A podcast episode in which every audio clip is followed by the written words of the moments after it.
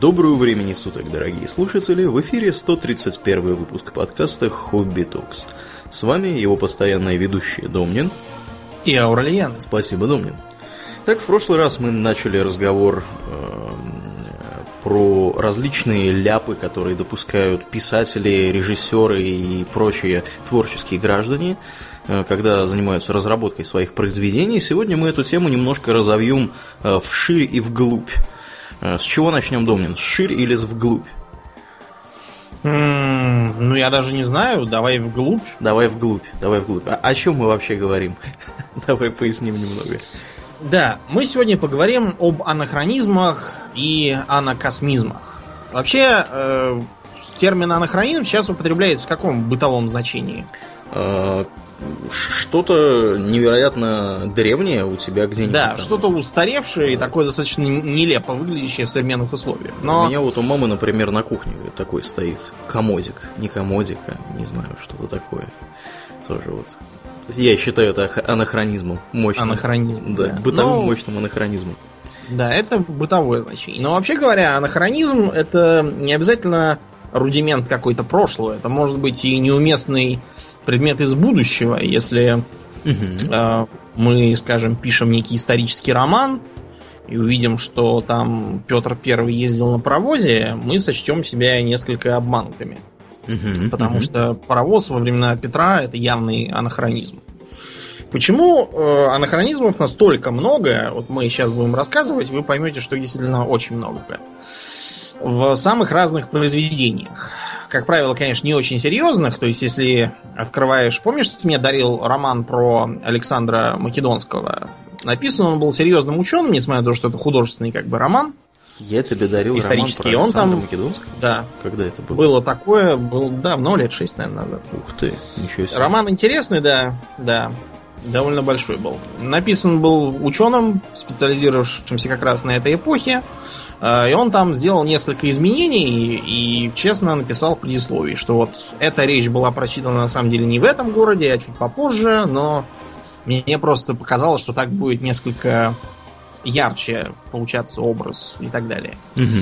В таких произведениях анахронизмов, конечно, ждать не стоит. Равно как анахронизмов не будет у Умберто Эко, который тоже историк-медиевист. Но... Если мы берем какой-нибудь популярный голливудский фильм mm-hmm. или книжку, то держитесь, там будет просто шквал анахронизмов, и их там будет, скорее всего, даже больше, чем исторически точных, но неизвестных широкой публике. Под широкой публикой мы имеем в виду ну, совсем не разбирающихся в теме. Mm-hmm.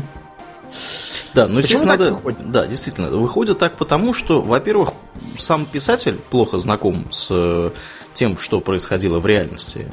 Особенно, в... если он да. молод и талантлив. Да, да, безусловно. А во-вторых, никто из читателей, ну, не, не то, что никто, большинство из читателей все равно ничего не заметит. Потому что большинство из читателей, скорее всего, тоже не особо хорошо знакомы с описываемым историческим периодом и тем, более что того, происходило. Им на самом деле и наплевать, потому что им интересно, чтобы там трах-бах весело, угу. схватил табуретку, выбил окно. Да, кому-нибудь выпустили а вовсе... кишки в особо да. запущенных случаях или что-нибудь такое сделали. Для того все это и делается.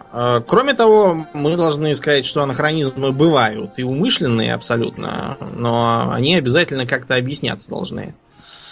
Бывают, что анахронизмы происходят от того, что сама франшиза просто очень размазана по времени. Вот, допустим, дядюшка Скрудж и его трое племянничков. О, да, да. Если посмотреть, то они постоянно... То мы видим автомобили из каких-то двадцатых, тридцатых, то современные космические корабли, атомные подлодки, роботы, то опять видим паровоз внезапный, то какую-то глубинку там времен золотой лихорадки. Это все потому, что комиксы начали писать вот как раз тогда, наверное, двадцатые и тридцатые годы. Угу.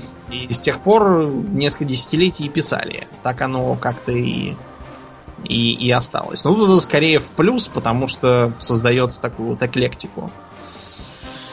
А, к сожалению, в большинстве случаев речь идет не об этом.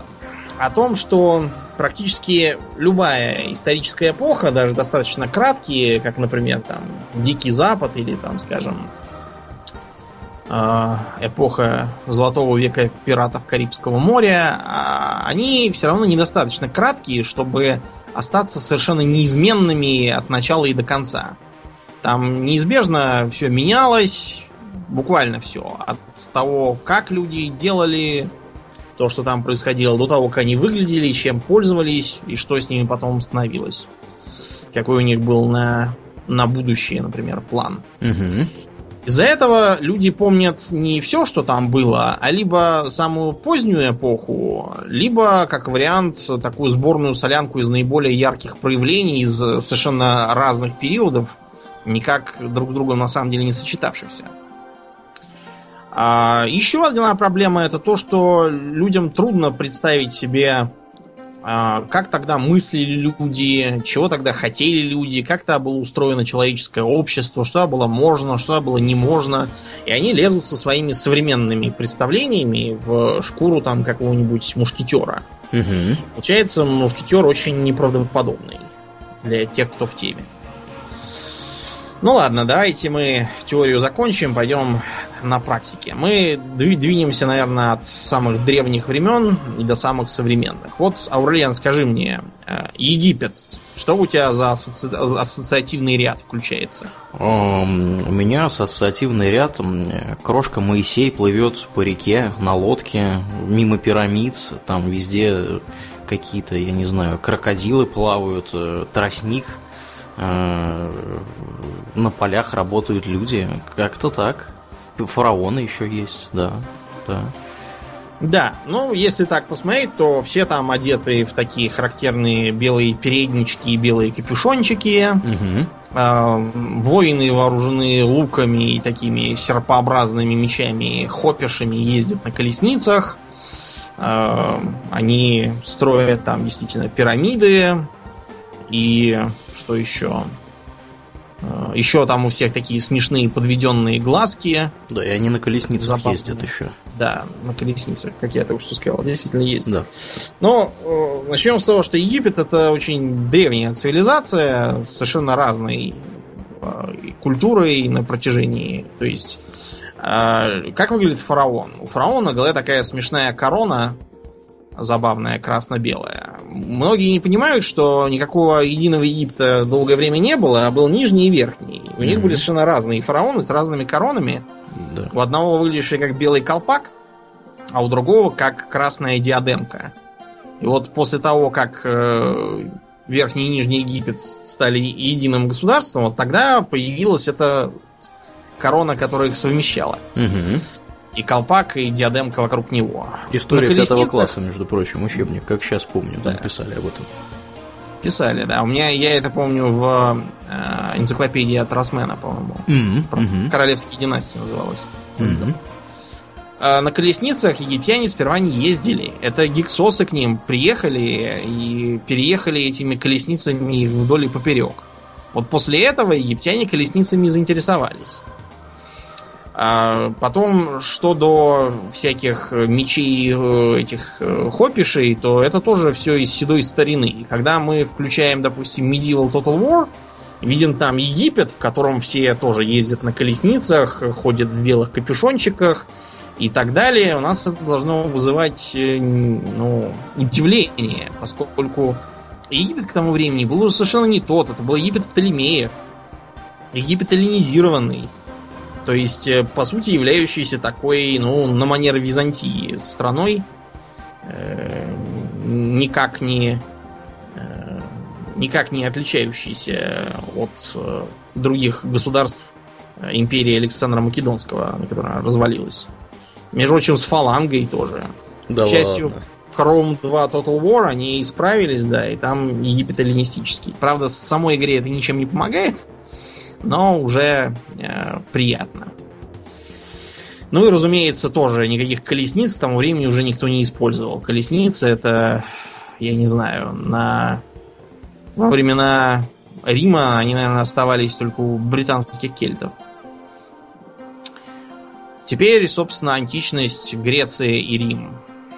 с античностью все осложняется чем? Тем, что даже такие персонажи, как Гомер, ну, который писал Илиаду и Одиссею, они периодически допускают анахронизмы.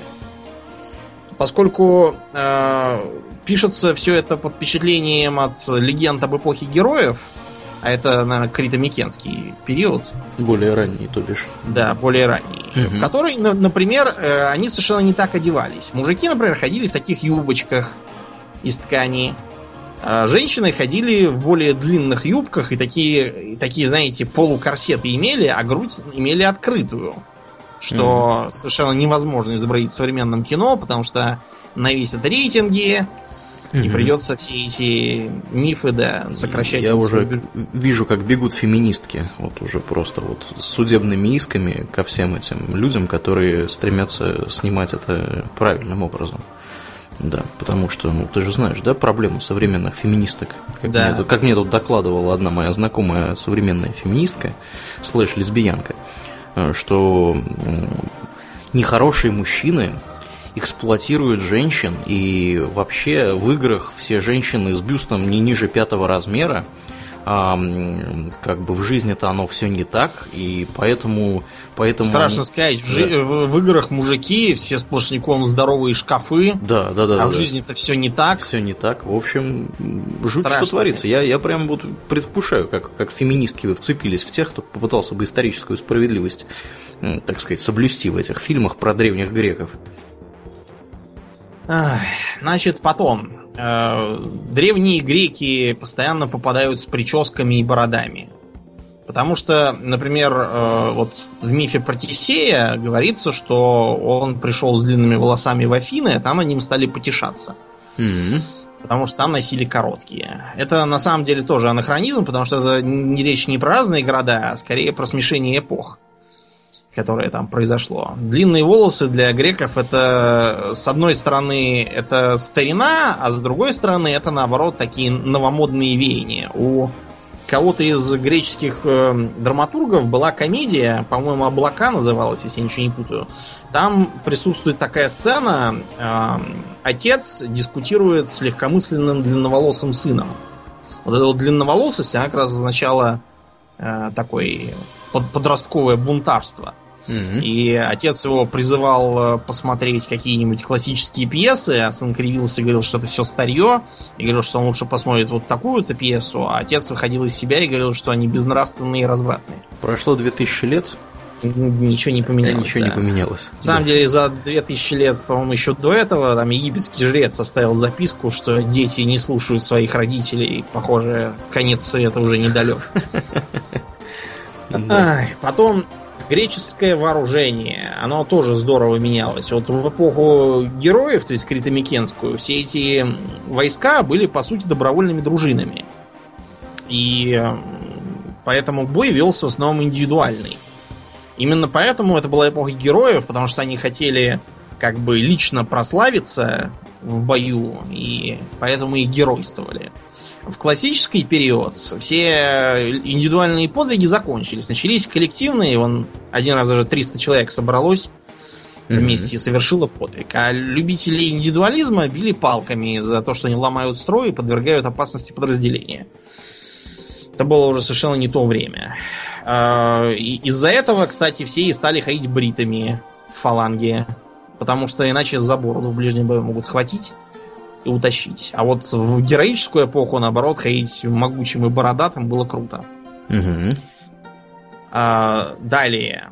У всяких греческих царей и королей постоянно изображаются огромные дворцы размером, не знаю, с весь Ватикан. Наверное, не меньше. Так оно и в несерьезных фильмах, типа вот этого ужасающего Геракла, рождение легенды Рейни Харлина. Кошмарный фильм. И в достаточно серьезных, типа там всяких Александров и Трой.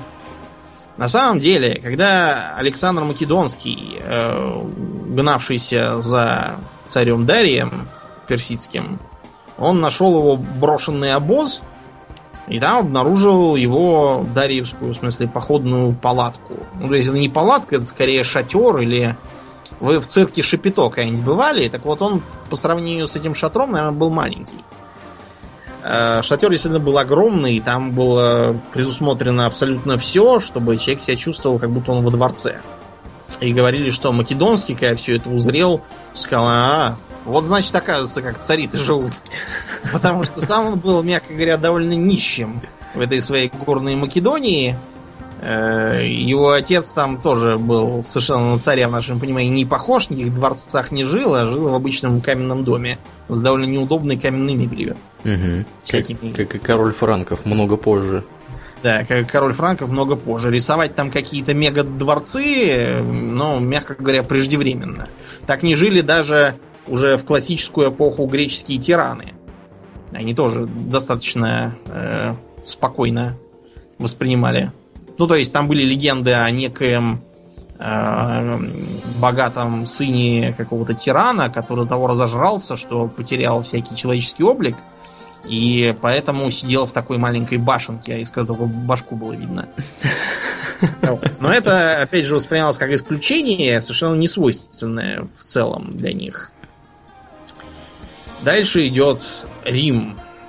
Значит, Рим, поскольку длился еще дольше и сменил целых три общественных формации, с ним нагорожено «Мама, не горюй». Вот когда мы говорим «Древний Рим», что в голове рисуется за картинка? Колизей, всякие гладиаторы, да, и какие-нибудь там фаланги, и не фа... извините, конечно же, не фаланги. Легион. Да, да, да, да, легионы, всякие центурии там ходят туда-сюда. Вот у меня такая картинка рисуется. Я думаю, у обычного обывателя примерно такая же. Да, да, и при этом там еще там такие мраморные виллы, и там сидят патриции такие жирные, да, да, да, в белых, да, да, одеждах с золотыми заколками. Даже они не сидят, а они полулежат вот на вот этих. Полулежат, да. И их диван носят в паланкинах многочисленные рабы. А в главной ложе Колизея сидит император с такими с листиками на ушах. Угу, угу. И там внизу гладиаторы, которые, разумеется, такие мускулистые мужики, которые рубятся такими тесаками, там кровище и кишки, как в сериале про Спартака. Угу, не имеющего угу. отношения к Спартаку вообще никакого. Не имеющего аналогов в истории. С футбольной командой Спартак. Это, мне кажется, более связано, чем с восстанием Спартака. И э, там еще все ведут разнузданную сексуальную жизнь. И все через одного либо геи, либо там еще кто-нибудь такой же. И еще все обжираются какими-то немыслимыми явствами, типа мясо свиньи, откормленной фигами, утопленной в медовом вине и так далее, и тому подобное. А при этом римляне попроще, они ничего не делают, а только шляются на заднем плане и орут хлеб и зрелищ, а работать не хотят. Да, чем они все там занимались, мне вот интересно, если эту картину принять на веру. В некотором роде эта картина может быть приложено к позднему Риму, то есть где-то э, времена от Нерона и до примерно до Константина. Вот как, как-то так. Во все остальные времена Рим выглядел, ну, совершенно иначе. Начнем с того, что Рим далеко не всегда был империей. До республики у них была монарх. Монархия закончилась на гражданине Тарквинии Гордом, которого то ли убили, то ли изгнали, я уж не помню, за то, что он был беспредельщик. И в городе воцарилась республика, которая, между прочим, формально просуществовала гораздо дольше, чем, чем мы считаем. Когда установилась империя, страну считали республикой еще очень долго, и до тех пор, пока там императоры стали себя признавать богами и назначать лошадей в министры, прошло довольно много времени. А до этого они считались как бы просто, просто правителями, у которых титул император, получаемый автоматически, означает просто, что это крутой военачальник. Как бы почетная должность, типа как у, э, у Брежнева там было, что он... Генералиссимус, э, или кто он там. Да, лидер коммунистического движения и блестящий писатель современности. Вот то же самое было у императоров, поэтому восстановление реальной монархии, по крайней мере на бумаге, шло очень медленно и аккуратно. Цезаря зарезали как раз из-за этого. Из-за подозрений в том, что он хочет себя диктатором оставить навечно. Так вот, изначально Рим был довольно суровым и пуританским, я даже сказал, обществом на манер Спарты. Никаких там жирных патрициев, лежащих и пожирающих мозги павлинов, жареных на масле из цезарских грибов, там не было и быть не могло. По очень простой причине: не на что лежать и нечего жрать. Первоначальные войны Рима велись из-за соляных, соляных парилок где-то там на приграничной территории. То есть вы понимаете, что жили они очень бедно тогда. Одевались очень просто, питались тоже очень просто. У них, например, даже не было пшеницы как таковой. У них был эммер, более такой примитивненький злак. И они даже хлеб с утра не пекли, а только лепешки. Вот. Голод в понимании римлян означал, что заканчивается хлеб. То есть о том, что, допустим, кончилась там рыба или овощи, это в их понимании было нормой жизни. Питаться одним хлебом и кашей из того же самого зерна. Что еще? Да, всякие гладиаторы. Гладиаторы — это уже довольно тоже поздняя вещь, потому что они позаимствовали, судя по всему, этрусков. Как и половину культуры. Другую половину культуры они украли у греков. Угу. Когда говорят, что вот этруски исчезли без следа, это просто потому, что римляне все их перетащили к себе. Так что след этрусков — это Рим как таковой и есть. Так вот, у них, судя по всему, было такое мероприятие на тризнах серьезных граждан, когда производились жертвоприношения человеческие, просто чтобы не пятнать себя кровью, предлагалось, что это будет как бы в виде боя показательного. Кто проиграл, тот и жертва. Римлянам затея понравилась, и они ее стали эксплуатировать.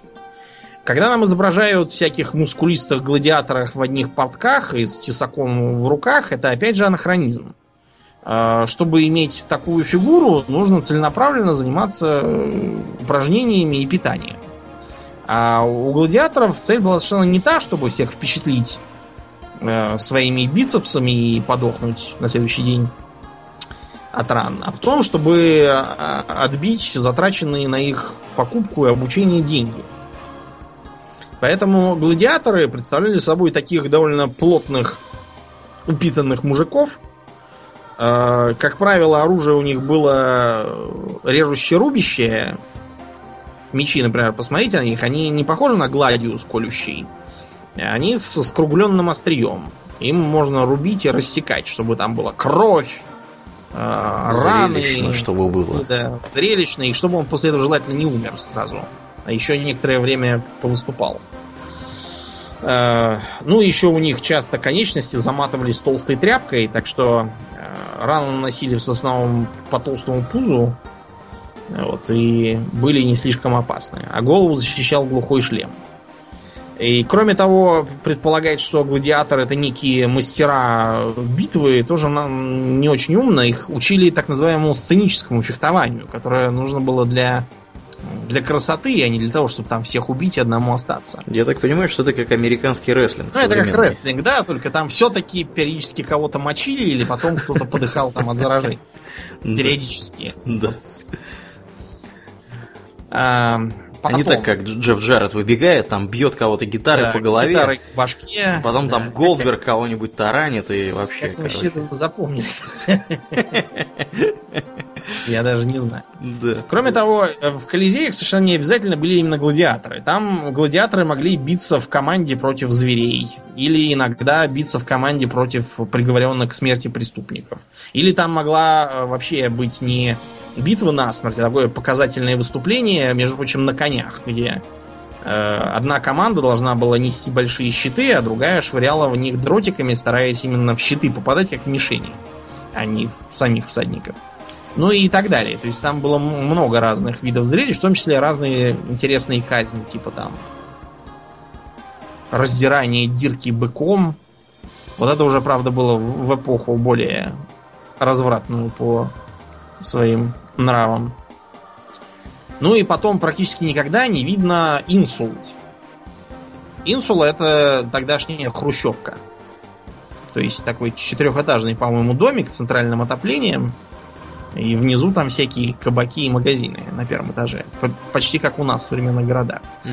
А все потому, что режиссерам кажется, что это слишком современно и будет казаться за, за анахронизм. Вместо этого они лепят там какие-то лачуги, в которых на самом деле нормальные люди в самом Риме старались не жить. В таком жили только пролетарии, которые сидели за чертой города. Там-то они могли делать, что хотели. Потом... Часто в фильмы про Рим проникают современные всякие мысли и идеи. Вот, например, фильм «Гладиатор» про Максимуса.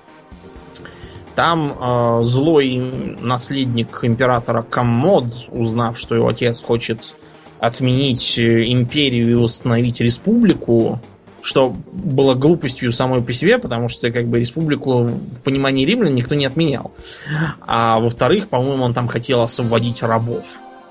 За это любого императора упекли бы в дурку, в лучшем случае. Скорее всего, бы тут же коллективно убили, потому что, как бы, а работать-то кто будет в таком случае? Да, мы их, мы их хорошо сейчас рассуждали. Да, порабощали всех, да, загоняли в это рабство, чтобы их освободить, для того, чтобы они были свободны, что ли, или...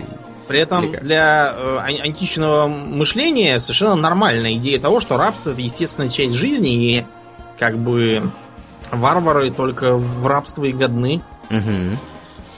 Ну, что уж говорить, если века до шестнадцатого даже в европейских странах это считалось нормой. Да. Скажем так. А века до девятнадцатого даже и в американских странах считалось нормой. Да, да. А в общем, даже до сих пор кое-где считается нормой. Да. Более того, скажем. А уж про Древний Рим и говорить нечего. Ну и, и, и так далее. Короче, получается не Древний Рим, а какой-то лубок, да еще и с постоянно лезущими вкраплениями современного мировоззрения. Угу. Ладно, Рим развалился, и начинается цирк с конями под названием «Король Артур и рыцари круглого стола». Интересующимся темой в подробностях можем предложить прослушать один из наших старых выпусков, там как раз целиком посвящено королю Артуру и рыцарям. А здесь вкратце скажем, что э, никаких рыцарей в эпоху, когда действовал прототип короля Артура, исторически не было даже и близко, потому что это, извините, шестой век, это постримская Британия, и все, что там могло быть, это какие-то остатки от э, римских легионов и ополчений, угу. которые остались там, не выведенные в метрополию. Хотя вообще-то все... боеспособные войска старались оттягивать обратно. Да, да, да. На минуточку, никаких круглых да. столов там быть не могло. Я небольшую ремарку сделаю. Это еще эр вэ эр джи ти номер пятьдесят. Если кого-то интересует про короля Артура конкретно, можете сходить туда. Это самый первый на нашем хобби токс точка орг, самый первый, самый первый, скажем так, самый нижний подкаст. Можете найти его таким образом. Да, да. да. Потом всякие моменты из этих легенд, они тоже гораздо старше, чем они представляются в популярных изложениях типа того же Томаса Мэллори.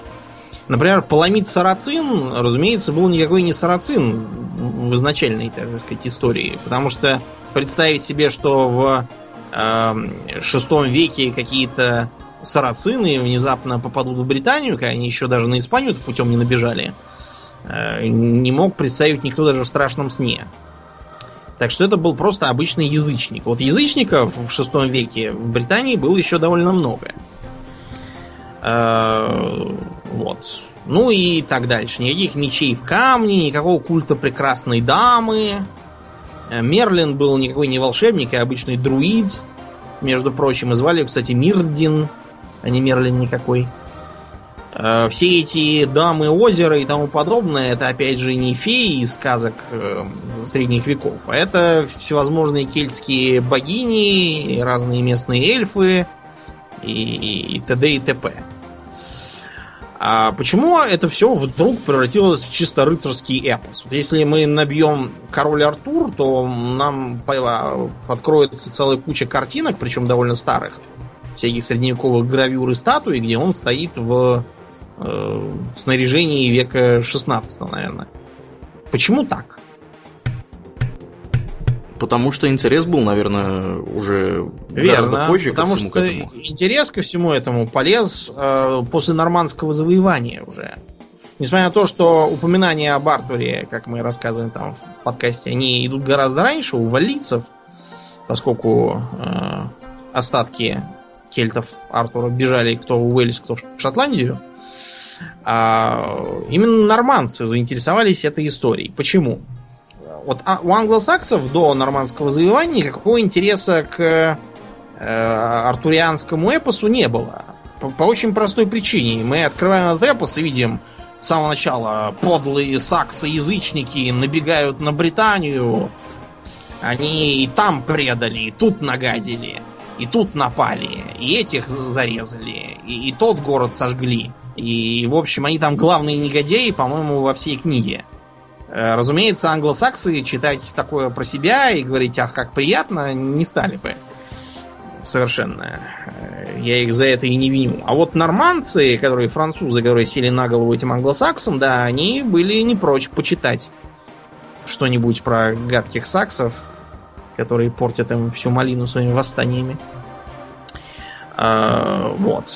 Ну и с тех пор и повелось. Чем дальше в лес, тем, тем более поздние идеи начинали вклиниваться в эту э, легенду про Артура. И вот он уже э, практически рыцарь там, века четырнадцатого, то есть высокого средневековья. Хотя он даже и предвидеть не мог, что когда-то будут какие-то рыцари и какое-то средневековье. Эх. Ну вот мы и добрались до средневековья. Аурелиан. Вот если мы с тобой вобьем в Google слово «рыцарь» там, или по-английски «knight», угу. то какой нам рыцарь покажется? Нам покажется здоровенная такая хрень, закованная в доспехи, с каким-нибудь, я не знаю... Конкретно может... в латы, да? Да, да, в латы, может быть, на коне даже, может быть, да. не знаю, с, как, с каким-нибудь... Глухой там... шлем с забралом, да, огромный лучный меч... Угу. И т.д. и т.п. Значит, рыцари действительно такими были, но только в самом конце этой истории. Потому что если мы того же самого нормандского завоевателя Вильгельма посмотрим, какие у него были рыцари, то обнаружим, что они подозрительно похожи на всяких Ильи Муромцев и Алёш Поповичей с картинок. Потому что они одеты в кольчугу, ноги часто ничем не прикрыты, кроме сапог или таких подвязанных э, туфель плотных. На голове нормандский шлем, остроконечный, как у витязей, с наносником. Э, в левой руке каплевидный большой щит, как у всяких русских витязей на картинках. Угу.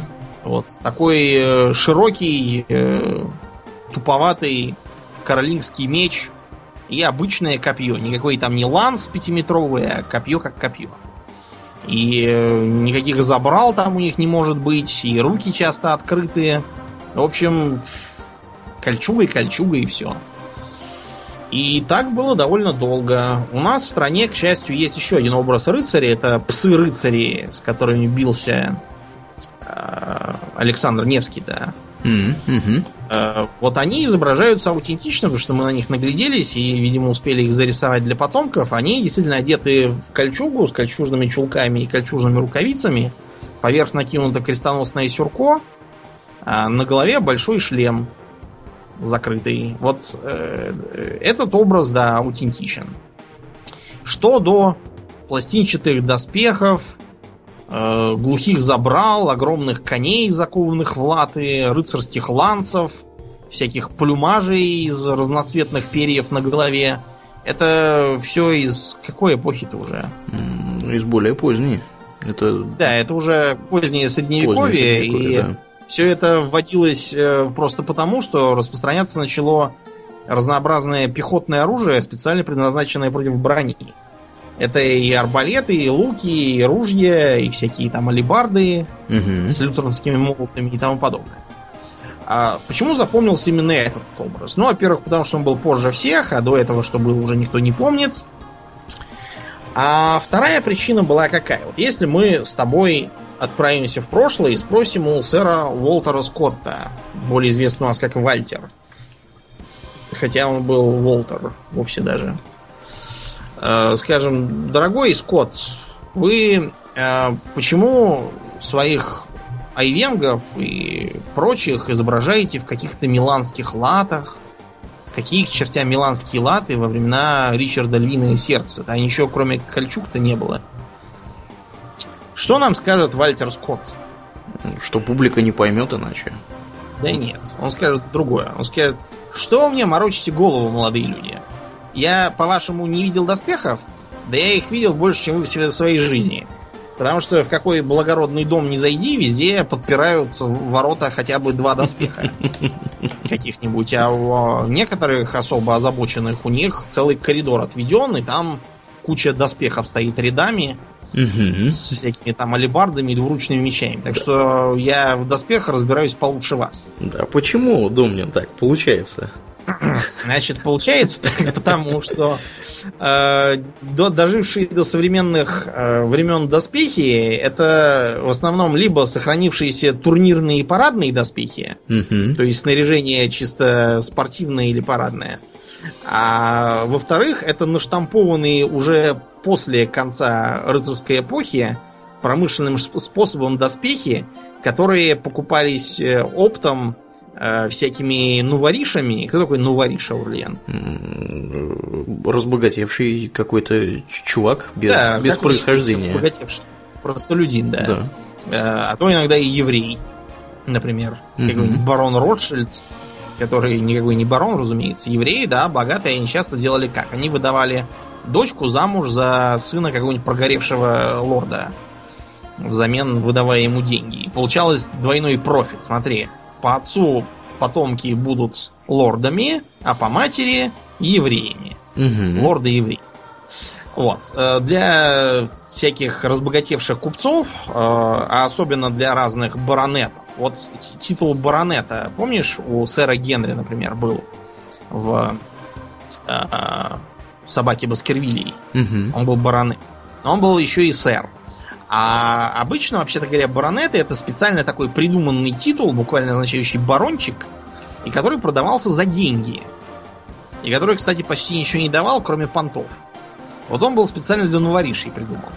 Такие вот баронеты и прочие, они действительно покупали по сорок штук доспехов, ставили их в коридорах и начинали с важным видом рассказывать, какой древний у них род, и какие у них были предки, вон, видите, сколько от них всего осталось. Знатные и боевитые.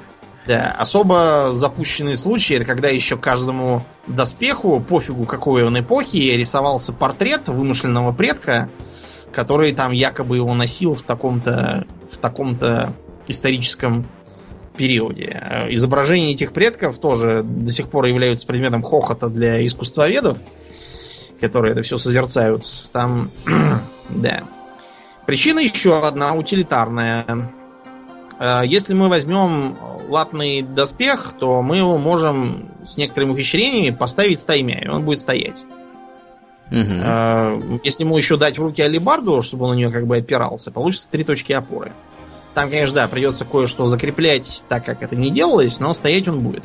А если мы возьмем доспех времен крестоносцев, то нам придется манекен туда ставить. Угу. Потому что кольчуга и между ножом навешать. Должна на чем-то висеть. Да, да? Да. Угу. Если мы ее повесим на крючочек, то она будет выглядеть совсем непрезентабельно. Поэтому вот еще, еще одна причина. Потом э, с рыцарями есть обратный пример. Если на картинке кто-нибудь несведущий увидит, что рыцарь в полных латах э, стреляет из пистолетов с коня, то он может завопить, что это такое, ведь рыцари же презирали огнестрелы, он их уничтожил. Почему это неправильно, Аурельян? Ну, то есть картинка правильная, а вот возмущение тем, что это якобы анахронизм, неправильное. Рыцари огнестрелом, по-моему, не пренебрегали совсем. Да, совсем. Более того, пистолет — это именно кавалерийское оружие, именно для рыцарей придуманное. Угу. Для того, чтобы противостоять ощетинившейся пиками пехоте. Пехота тоже, кстати, в произведениях Средневековья, она как-то существует в двух ипостасях.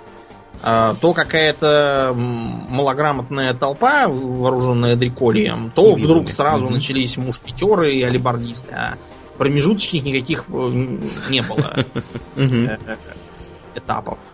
А противоположный вариант — это когда, наоборот, все пехотинцы повально в полных латах. Откуда они все взяли на это деньги, я даже не знаю. Такое в некоторых масштабах было во времена войны Алой и Белой Розы, но это просто потому, что тогда магнаты разбогатели, да, и держали при себе дружины всяких men-at-arms, которые носили упрощенный, довольно дешевый латный доспех. К тому времени их уже м- штамповали за меньшие деньги, чем это было в конце Столетней войны. Ну вот и получался такой вот э- такой анахронизм на анахронизме. Кончились рыцари и начались дальние плавания. Эпоха паруса, и особенно пиратов Карибского моря, это тоже один большой толстый анахронизм. Потому что, точно так же, как и эпоха рыцарей, он очень привлекателен для разных молодых талантливых авторов, ни черта не смыслящих. А во-вторых, там есть отдельная сложность, такая как э, мореплавание. Мы уже рассказывали про парусный флот, и вы, наверное, можете вспомнить, сколько там всяких ловушек для несведущих. Да, и кроме того, не будем забывать, что помимо ловушек, в числе ловушек для несведущих, еще было и то, что не было известно о роли витаминов вообще в жизни людей, поэтому нередко половина, а то и больше команды погибала просто в дальнем плавании, погибала просто по причине того, что у них не было качественной еды. Mm. Да, как это было у Васко да Гама того же. Uh-huh, uh-huh. Ну, а в произведениях молодых и талантливых начинается чехарда. Во-первых, они склонны все время придумывать костюмы для пиратов и моряков, допустим, из эпохи Генри Моргана в стиле, я не знаю, середины восемнадцатого века. Ну, то есть, это всякие мундиры с эполетами, какие-то треуголки, как у Наполеона, И, и тому подобное. Хотя в эпоху Генри Моргана, и более того, даже в эпоху Капитана Кидда и Черной Бороды никаких мундиров еще людей не было. И ходили они в самых обычных шмотках, какие могли достать. Если это офицеры, то в одежде дворян. Угу. Если это простолюдины, то в штанах, рубахе и босые при этом. То же самое с тем, как должны выглядеть корабли. Вот простейший пример — это художественный фильм про пиратов Карибского моря. Угу. Остинская компания плавает на судах наполеоновской эпохи. Почему-то. Впрочем, э, пираты Карибского моря — это вообще такой суп из анахронизмов, потому что я вот недавно узнал, что, оказывается, время действия там — это тысяча семьсот сороковой год. Ну, не, не просто годы, десятилетия. Фильмов все-таки несколько. Угу. тысяча семьсот сороковые годы. Но, позвольте минуточку, э, с чего начинается первый фильм? Первый фильм начинается с прибытия капитана Джека Воробья в город Порт-Роял. Где находился город Порт-Роял в семьсот сороковом году, Аурелиан? Нигде? На дне моря, да, он находился, потому что он еще в шестьсот девяносто первом, по-моему, сполз в полном составе в море. Угу. Потому что, да, Ямайка остров, насколько я понимаю, вулканический. Там было землетрясение, и его в море испихнуло, потому что стоял он на палисадосе, на девятимильной песчаной косе. Там до сих пор можно лицезреть несколько покосившихся и стоявших, стоящих у самой воды, наполовину ушедших в песок зданий той эпохи. Там периодически проводят всякие раскопки и что-то там оттуда поднимают со дна. А в семьсот сороковом году все дела на Ямайке велись в городе Кингстон, который и сейчас является ее столицей. В принципе, географически он от нее, от той точки, где не сильно Палисадос, удален. Не сильно удален, он просто через, через залив, но все-таки это другой город совершенно. Кроме того, изображается Порт-Роял так, как будто, ну, это вообще общая беда для той эпохи, потому что образец для подражания берется и откуда? Из современных колониальных городов того региона. Допустим, пуэрториканский Сан-Хуан. То есть такие домики характерные псевдоиспанского э, стиля, или вот как на Кубе там старые дома трех-четырехэтажные, цветастые. И начинается вот такое же, только плюс там какая-нибудь крепость сбоку.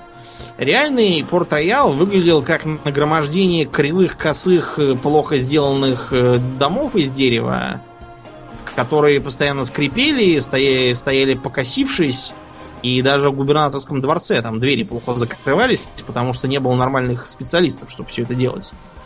В городе жили в основном всякие уголовники, беглые и прочий сброд. ожидать, что там будет курортная зона, довольно странно. Путаница начинается с королями. Например, у командора Норрингтона у него есть королевские приказы с подписью Джордж Р. Но Джордж Р к семьсот сороковому, это был Георг Первый из династии Ганноверской, после славной революции, пришедшей к власти, он к семьсот сороковому давно уже дал дуба. И, и довольно странно, что он пишет письма. Похоже, байда случается в разных там книжках про Испанию. Потому что в Испании, как знают молодые талантливые авторы, в них всегда правит король Филипп. Никаких королей, кроме Филиппа, в Испании принципиально нету. В уже несколько раз разобранном нами замечательном романе «Белая рабыня» некого Михаила Попова все проставлено совершенно четко по датам, и в тот период королем Испании был Карлос Очарованный, а вовсе никакой не Филипп. И очень странно, что письма приходят от Филиппа, который один помер, а другой еще не сел на престол. Когда мы видим Тартугу, там царит какой-то пожар в борделе. Там какая-то вечная ночь, вечная пьянка, все дерутся, угу. стреляются, весь город состоит из одних кабаков.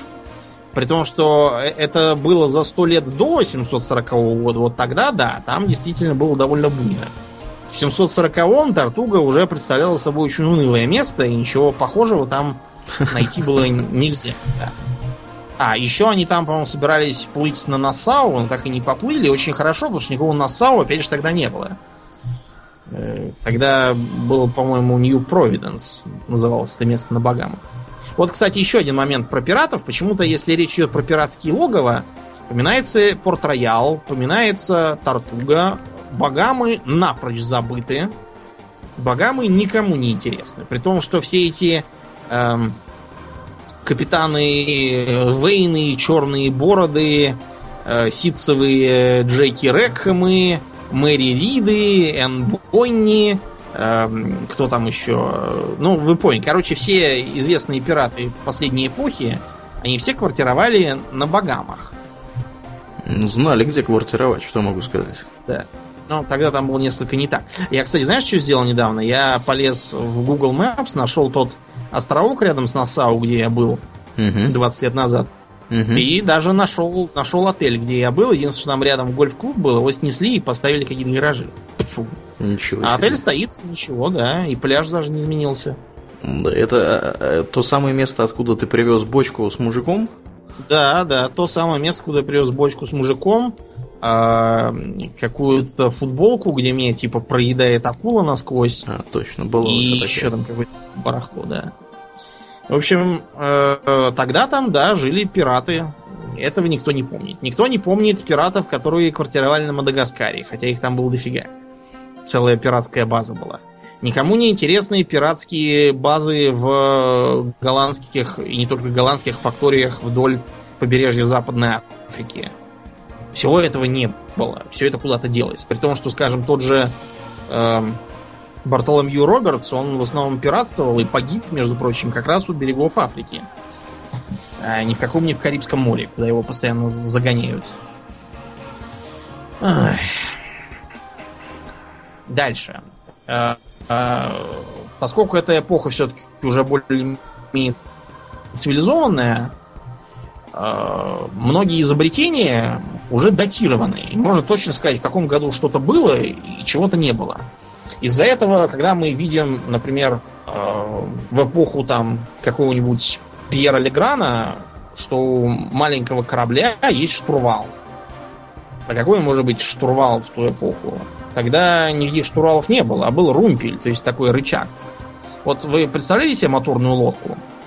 Что надо сделать, чтобы на моторной лодке повернуть? Нужно, собственно, вот этот вот мотор, собственно, и повернуть его. Как-то. Да, ты держишь за ру- ручку мотор, да, и его повернуть. Вот примерно по такой же логике действовало и, действ- и действует сейчас, потому что многие, вот, например, катамараны и лодки, которые, на которых в парках можно плавать, у них у всех именно такой принцип. Держим за рычажок, за такой, и поворачиваем руль.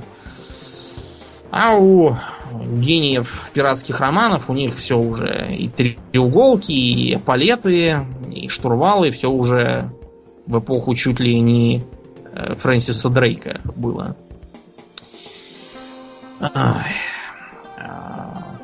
Ну ладно, хватит уже про пиратов, там постоянный бардак, тут уж ничего не поделаешь. Мы даже, помнится, говорили, что в эпоху семьсот сорокового года, даже если принять ее на веру, в Сингапуре не было никаких китайцев, и никаких китайских пиратских баронов тоже не было. Более того, мне непонятно, что китайским пиратам вообще делать в Сингапуре. Китайские пираты квартировали на маленьких островках, которых до хрена в Южно-Китайском море, во Вьетнаме, на Тайване и много где еще, но в Сингапуре-то что они потеряли? Делать там, там абсолютно нечего. Потом, к счастью, эпоха романтики закончилась, и начался скучный девятнадцатый век. За исключением одного периода в американской истории во второй половине девятнадцатого века. О чем я, Аурельен? О чем ты? О Диком Западе, разумеется. А, Дикий Запад, да, да, да. Окей. Тут все еще хуже, потому что Дикий Запад, он в основном про всякие огнестрелы. А у всякого огнестрела у него есть патент, и совершенно видно четко, в каком году что было и в каком году чего не было. Большинство вестернов очень любят пихать э, Винчестер образца восемьсот девяностого года в какую-нибудь там э, эру гражданской войны в США, которая была за тридцать лет почти до этого. Динамит постоянно появляется не то что во время войны, вот как в «Хороший, плохой, злой», а еще и до войны, хотя Альфред Нобель изобрел его в совершенно э, точно известный день. Джинсы начинают появляться еще до Леви Страуса.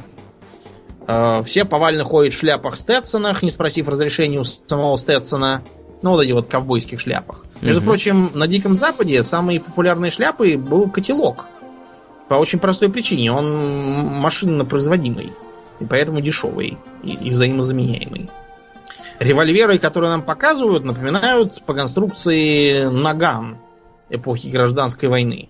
Хотя э, реально первые Кольты и Смит и Вессоны выглядели как такая здоровенная дурища с таким архаичным барабаном. Вот, которую надо было возводить, между прочим, вручную. А никакого двойного действия, то есть когда ты из револьвера нажал на спуск, и курок взводится после этого автоматически за счет твоего мышечного усилия. А никакого двойного действия тогда не было. Более того, когда мы видим, что якобы курок можно взвести, нажав большим пальцем, для ранних моделей это тоже было недостижимой совершенно м- утопией. Там был такой тугой курок, что надо было основанием ладони другой руки надавливать всем весом, и только тогда что-то надежно перезаряжалось.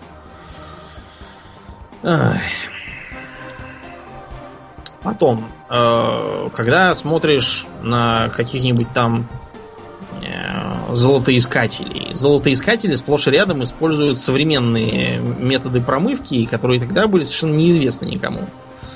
Опять же, к месту не к месту пихается этот самый динамит, изобретенный сильно после всяких калифорнийских золотых лихорадок. Вот. Ну, в общем, опять же. Да, а чем же Домнин взрывали? Черным порохом? Ну да, приходилось черным порохом использовать и ручками, киркой. Ручками тик-тик, ковыря... да. ковыряли, понятно. Ковыряли, да. Поэтому получалось действительно медленно. Прокладка трансконтинентальной железной дороги тоже постоянно скачет с места на место. То она есть до Гражданской войны, то ее нету как бы в эпоху послевоенную, когда она уже должна быть, и все ездят на дилижансах почему-то. В особо запущенных случаях даже и дилижансов тоже никаких нет, а все ездят поголовно верхом. О том, что для этого надо иметь своих лошадей, уметь ездить, и при этом еще иметь крепкий зад, который не отобьется в кровь за первые два дня, тоже никто не задумывается. Все почему-то норовят всучить своим ковбойским героям консервы. При том, что типичная еда для всяких ковбоев и прочих странников на марше — это сухие бобы, вот, и... которые они с собой таскали. Между прочим, из этого родилось знаменитое чили кон карне, потому что они часто спрессовывали и сушили на воздухе говяжий жир, говядину мелко порубленную и сухие бобы, добавляя туда для сохранности красного перца, чтобы не протухло. Потом это все кидали в котелок, подливали воды, разогревали, и можно было пожрать горячего супца. Этого, опять же, почти нигде нету, а все питаются какими-то загадочного вида полуфабрикатами, до которых еще было как, как до Луны.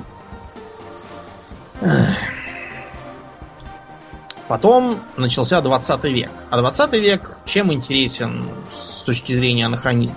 Тем, что анахронизмы массово полезли в реальную жизнь. А почему так, Аурелиан? Две мировые войны. Да, совершенно верно. Потому что когда начиналась Первая мировая война, как ее планировали вести? Планировали строиться стрелковыми цепями, угу. с трехлинейными винтовками, пиу-пиу, дыры в штыки, вперед, ребятушки, пуля дура, штык молодец. Угу, угу. А оказалось все несколько не так. Оказалось, что будут какие-то окопы, колючка, долгая артподготовка, мясорубка. Оказалось, что бегать как стадо баранов нельзя, тебе из пулемета покосят, угу. и скакать на конях, сияя кирасами и шлемами кавалергардов, тоже не придется. Ну, то есть придется, но очень недолго. Да, причем доходило, всех... доходило все это до публики невероятно долгое количество времени, и потрачено было невероятно большое количество жизней, чтобы э, генералитет наконец-то понял, что воевать так, как он думает, э, в общем-то, нельзя в принципе более.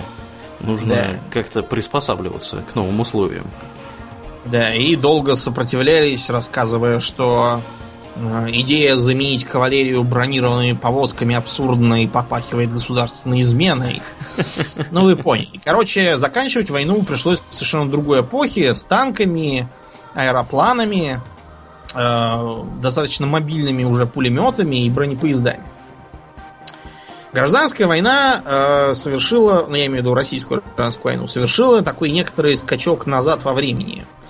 И она тоже такой анахронизм. Во-первых, э, что, что такое тачанка, как не боевая колесница, по а, сути, да? Не-не-не, ты что, тачанка это, как мы все и знаем, знаем из нового э, Rainbow Six, это же, это же пулемет просто, а, такой да, дисковый пулемет, пулемет, тачанка. Дегтярева, да, который да. зачем-то поставили на какую-то архаичную треногу и почему-то используют при охране заложников. Да-да-да, не знаю. Я, я бы таких граждан гнал просто из, из спецотрядов, предложив вам открыть кружок, не знаю, юный техник и заниматься там своими чудо-машинами свободное от службы время. А у нас в гражданскую войну шире использовалась кавалерия, причем кавалерия такая в классическом варианте с саблями там наголо, и даже говорили, что в отряде столько-то штыков и столько-то сабель. Вместо того, чтобы сказать, столько-то пехоты и столько-то конницы. Использовался такой достаточно мобильный фронт, там без всяких окопов, и это была действительно война немножко из прошлого к тому времени уже. Что сыграло злую шутку в ходе конфликтов тридцатых. Поначалу тоже не сразу поняли, что э, воевать с японцами в тридцатых, как раньше, в гражданскую, несколько неразумно. Вторая мировая тоже э, началась с э, кучей рудиментов. Вот, например, французы, они понастроили фортов. Всяких крепостей с бронебашенными батареями, бункерами, минными полями. Понаделали танков, которые несли орудие прямо в корпусе. Оно у них вот как в Warhammer сорок тысяч. Угу. Это оттуда затея, которые должны были стоять как такой мобильный, мобильный дот. У нас тоже была идея многобашенного танка, который как въедет через линию фронта и как начнет палить во все стороны. Поливать все огнем вокруг да, себя. Угу. Да, и пока, пока он отвлекает на себя внимание, все побегут его оборонять. В общем, много чего французы придумали. Единственное, чего они не сумели раздобыть, так это желание воевать. Вот его они как-то храброе сердце не запасли. Да. Волшебник изумрудного города им не подарил. Не подарил, да, почему-то. Поэтому они подозрительно быстро слили оперирующим новыми методами ведения войны немцам Гудериана. Угу. Ну и да, началась война с массовых винтовок, с каких-то наступлений в штыки, с глупых идей Тухачевского про некие танки прорыва, то есть с тонкой броней, слабенькой пушечкой и этим самым и быстрым зато ходом. Все его идеи про некие армады бомбардировщиков, тихоходных, но зато несущих бомбовую нагрузку. В общем, пришлось ну, да. корректировать да, планы, и закончили мы войну уже с массовым распространением пехотного автоматического оружия. Немцы вон даже автомат полноценный изобрели. С реактивным противотанковым оружием вместо архаичных противотанковых ружей, с такими танками, как Иосиф Сталин, который ни, ни из какой пушки второй был-то не поразить, с совершенно новыми самолетами, вон немцы до реактивных самолетов додумались, ну и, разумеется, с атомной бомбой. Угу. А и с ракетным оружием, более того. Да, да, разумеется, и с ракетным оружием. Обо всем нам подумать в тридцатые годы, когда строились планы на новую войну, было, ну, нереально совсем. Угу. Так что э, анахронизмы все еще с нами, живы. На складах, например, лежат до сих пор в масле самозарядные карабины Симонова. Хотя вроде как-то уже странно пользоваться самозарядным карабином на войне, но мало ли что. Вдруг пригодится. Говорят, что даже ППШ еще есть где-то в закромах Родины. На совсем крайний случай. А некоторые виды оружия, типа вот э, минометов типа «Василек», э, к ним просто понаделали столько снарядов миллионами, что даже как-то странно их выкидывать. Тоже пусть пока полежат, вдруг пригодятся. Да. Вот это были, наверное, самые яркие и смешные случаи, когда предметы, явления, персоналии, а также идеи из одного времени попадают в другое. Угу. Сегодня мы э, не поговорили об анакосмизмах, то есть когда предметы, явления и понятия из одного мира попадают в совершенно другой, причем без объяснений. И об этом мы с вами поговорим в следующем выпуске, третьем в этом цикле. Будет смешно, присоединяйтесь. Да, тем более, что поговорить там будет о чем. Да, тем, причем поговорить богатая. будет о, о, о живом, так сказать, и животрепещущем для русских людей в том числе. Угу. Будем говорить и о, и о языке. Угу. Да, ну будем закругляться. У меня два да. небольших э, информационно, скажем так, технических э, замечания. Первое замечание. Спасибо всем, кто нам помогает э, с донейшнами. Вот я, наконец, сегодня всех этих людей добавил, обновил информацию на сайте, теперь там все корректно. Вот. У нас там, кстати, даже был один слушатель, который Домнин, знаешь, что нам сказал, когда деньги прислал? Сказал, говорит, что-то, ребята, давно никто ничего не жует в подкасте, я, говорит, обеспокоен, вот вам немного денег. А, мы не жуем в подкасте, потому что нас целенаправленно попросили перестать жевать что-либо, поэтому я только попиваю что-нибудь. Причем я стараюсь пить что-нибудь негазированное, чтобы не мучила отрыжка. Да. Вот, это объявление номер один. Объявление номер два. Как и обычно, если вдруг вы слушаете этот подкаст в первый раз и не знаете, что вообще тут происходит, как и обычно, выпуск этого подкаста и многие другие вещи, и вообще вещи, которые не связаны с подкастом, можно обсудить в нашей группе ВКонтакте, которая вэ ка точка ком слэш хобби токс в одно слово. Приходите, там интересно, всякие стримы периодически появляются. Да, стримы я периодически выкладываю, вот завтра будет еще один стрим по Darkest Dungeon. Прекрасно. На сей раз он будет более хардкорным, скажем так, да, хардкорным, потому что я там уже начал штурмовать боссов и средние по уровню сложности э, подземелья. Там, мягко говоря, бьют жестоко. А бьют жестоко. Рыболюдей всех истребил уже. А рыболюдей я почти не бил, потому что просто так вышло, что там в основном щиты попадаются, а у меня щитов больше сотни. Mm-hmm. Мне нужны совершенно другие ресурсы. Так Понятно. Что рыболюди подождут. Рыболюди, да. Рыболюди, конечно, такие пучеглазые, забавные. Да, будем на сегодня закругляться. Я напоминаю, что в эфире был сто тридцать первый выпуск подкаста Hobby Talks, а с вами были его постоянные ведущие Домнин и Аурелиан. Спасибо, Домнин. Всего хорошего, друзья. Пока.